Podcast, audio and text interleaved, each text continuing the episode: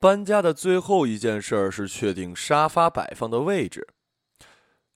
靠墙倒是不占位置，就怕你这破眼神儿到时候看不见电视啊。大鸡坐在沙发上，拿起一张报纸，有意遮住脸。掠过报纸上方，大门背后的时钟静静走动。小白从冰箱里拿出一盒牛奶，走过来递给他。我不喝牛奶的呀。大鸡嘴上念叨着，却还是接过牛奶打开了。我也从不看电视啊。小白说罢，便拎起行李箱，蹲在衣柜边整理衣服。这个新家是半个月前装修好的。不等甲醛散尽，两口子就迫不及待地搬了进去。大鸡在新家的大小角落扔了若干的竹炭包，小白则乐衷于采购食物，装满冰箱。尽管装修期间经历了争吵，面对新家，两个人还是不约而同地掏出手机，各自在朋友圈里秀了秀新家。大鸡发了两张厨房的照片，而小白拍了大鸡干活的模样。大鸡来厦门三五年了，凭借一口京腔，在家装行业扮演外来和尚。工作室很快从旧仓库搬进了写字楼。小白一如他的名字，本是工作室的实习生。毕业那年夏天，大鸡的工作室因为外头好几个工程挂账，走的只剩下三五个人。小白一时没找见房子，大鸡脑袋一糊涂，就给他一串家里钥匙。不出一个月，从书房睡到了大鸡的床上，恰好双方父母又看得对眼儿，两家人凑了首付给两口子买了新房，便推搡着两个年轻人草草的办了婚事。两口子第一次吵架是为了木质地板的颜色，你不觉得原木色特俗气吗？能不能弄点纯白，做旧点的质感呀？小白倚着大鸡肩膀，盯着台式机上装修图例。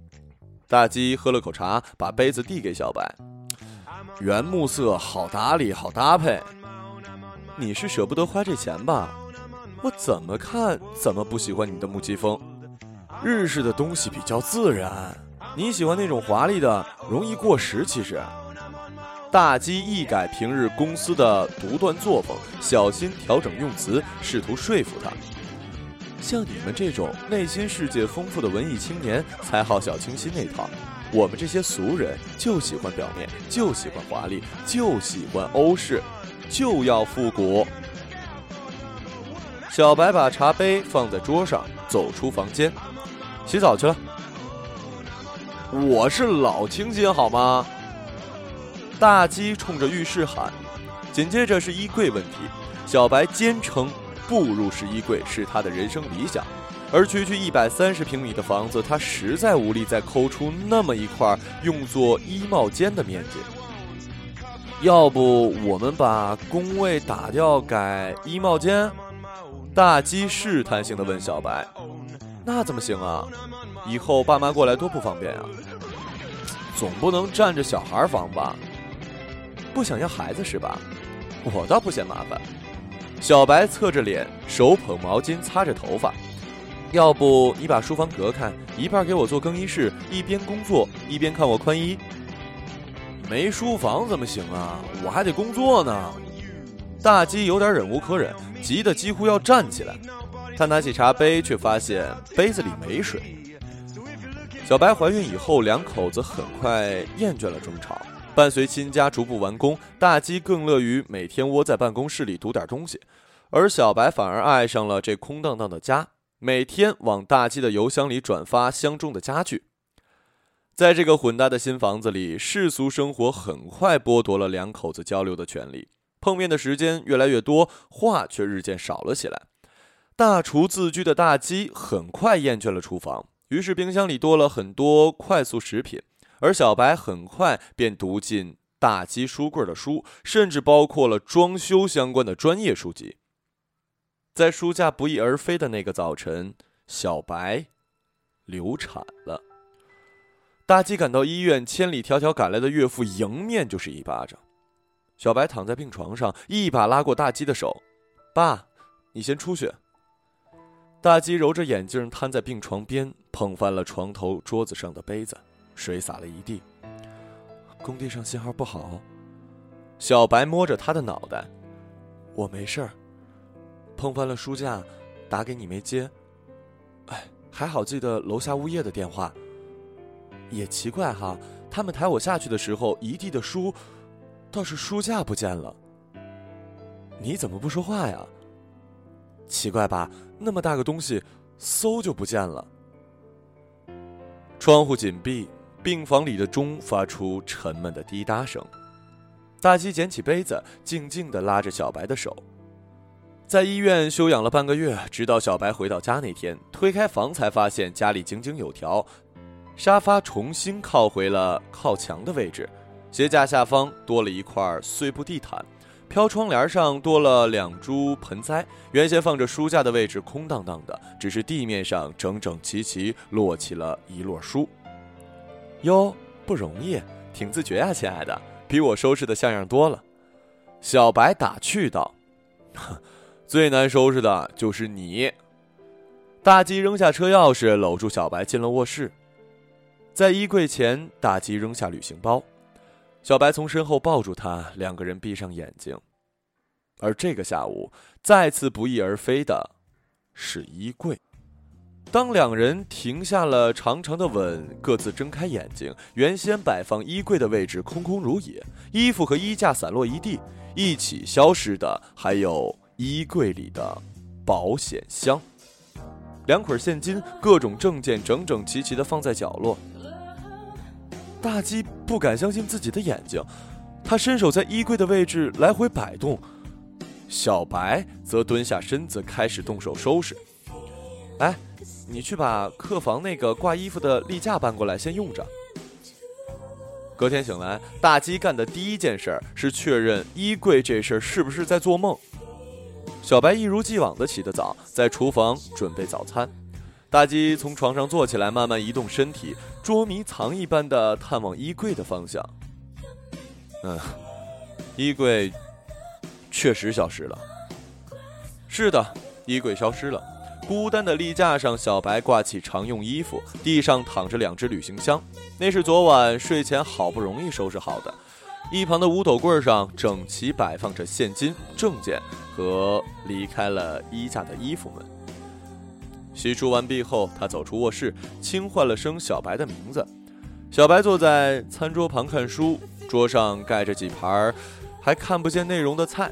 大鸡抽了一张纸巾，把脸擦干。刚准备伸手去开冰箱，什么情况？这是大鸡看着整整齐齐摆放在一地的食品，刚刚那一脸惺忪和这双冰箱一样荡然无存了，半截纸巾还挂在脸上呢。小白逐一掀开盘子，先吃饭。不记得两人有多久没这样围在这张餐桌上吃着这样的早餐。搬进这个新家以后，大鸡逐渐忙碌起来，生意上夜夜笙歌。每个早餐几乎顾不上吃东西，司机就在楼下催着出门。几乎无人光顾负二层，在电梯出口的垃圾桶里，每天躺着一只大鸡喝空的牛奶盒子。此刻，大鸡呆坐在餐桌前，摸起筷子，小白接去粘在他脸上的碎纸巾，掀开杯盘，喏，你最爱。对了，手机有未接，我怕吵醒你，给调静音了。小白放下手上的书，补充道：“哦，没事儿。这两天啊，多陪陪你。”大鸡夹起一块腌肉，小白则递过一片吐司。大鸡再一次看了一眼地上的食物，再一次确认冰箱荡然无存。我最讨厌吐司了。说罢，他狠狠地啃了一片吐司，把腌肉放进口里。嗯，手艺有进步啊。两人打闹着结束了早午餐。大鸡在厨房里洗着碗，怎么有点不对劲儿啊？他自言自语，左右张望着。是的，微波炉、抽油烟机全没了。装修的时候，考虑到小白的身高，几乎全部厨电都下调了高度，以至于大鸡做饭时必须全程蜷着身子。而此刻，整个厨房一片明朗，没有任何可以挡住他视线的东西。大鸡叹了口气，甩干双手，捡起抹布，把原先放微波炉的橱柜擦了一擦，实在够脏。小白几乎没有任何惊讶地走进厨房。早晨做饭的时候还在呢，怎么一会儿又离家出走了几个呀？晚餐咋办呀？要不出去吃？大鸡洗了洗手，无厘头地问。小白静静地解开围裙，挂在厨房一角，他踮起脚。亲我，现在。大鸡凑过身子，小白在他耳边说：“我跟你说，刚才呢，上完厕所。”小白淘气的拉长音：“马桶没了。”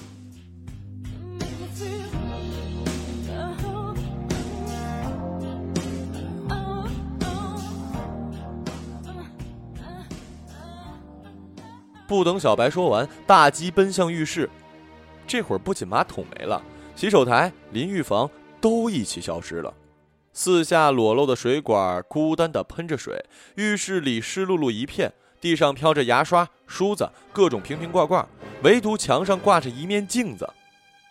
他跳进水波中，把角落的总闸关好，一抬头，浴霸、排气扇伴随吊顶的铝板们排队飞出窗外。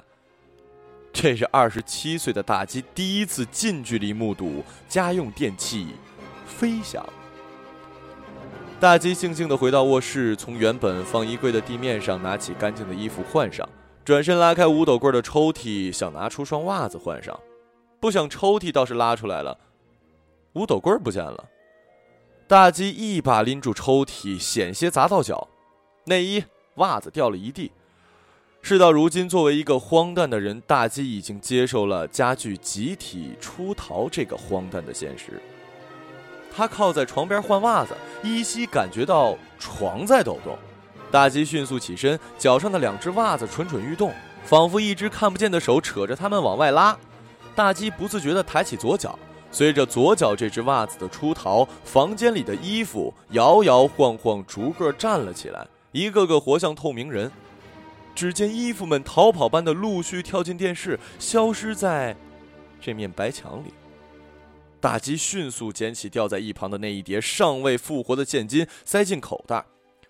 小白闻声跑进房间，险些被自己的拖鞋绊倒，来不及出声，那只拖鞋也一头钻进电视。两口子半蹲在电视前，眼睁睁地看着这张两米乘两米的原木色大床，像沉船一般的陷入木地板。床边缘，满屋子的木头地板散开涟漪。小白伸手想抓住尚未消失的被子一角，可沉默的力量仿佛漩涡。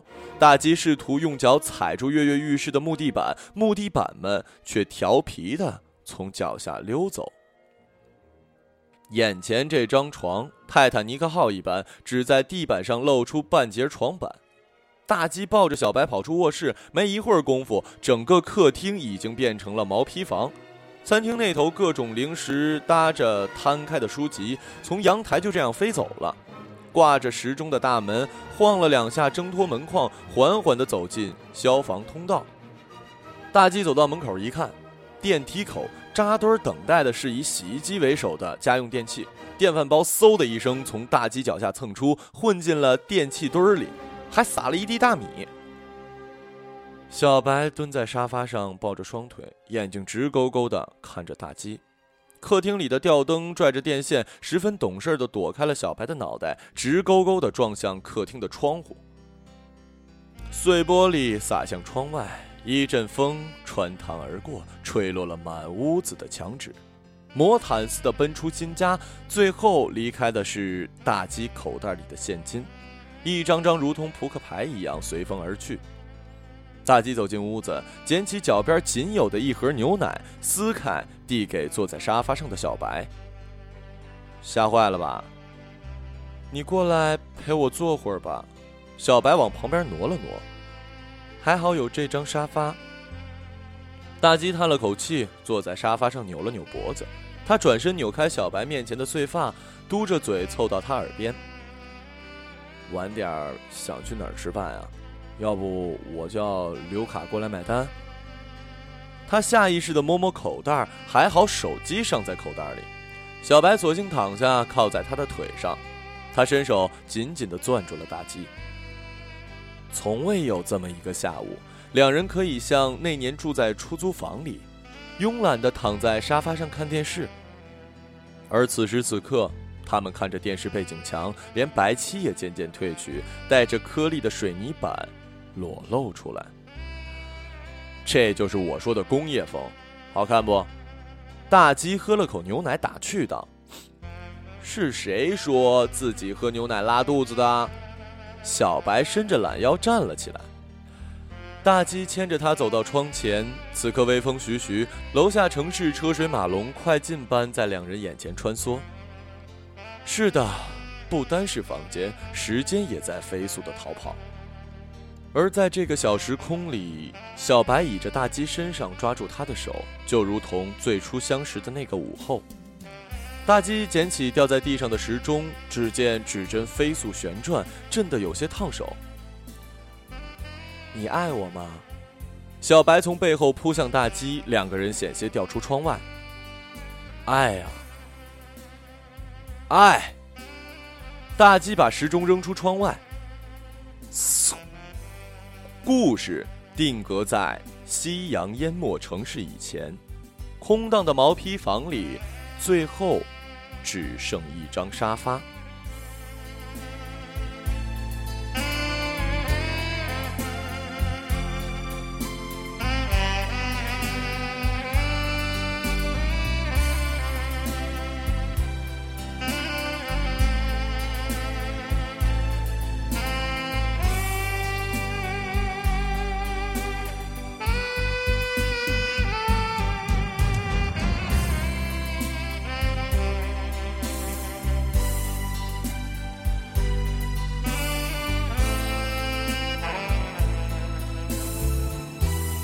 Bye.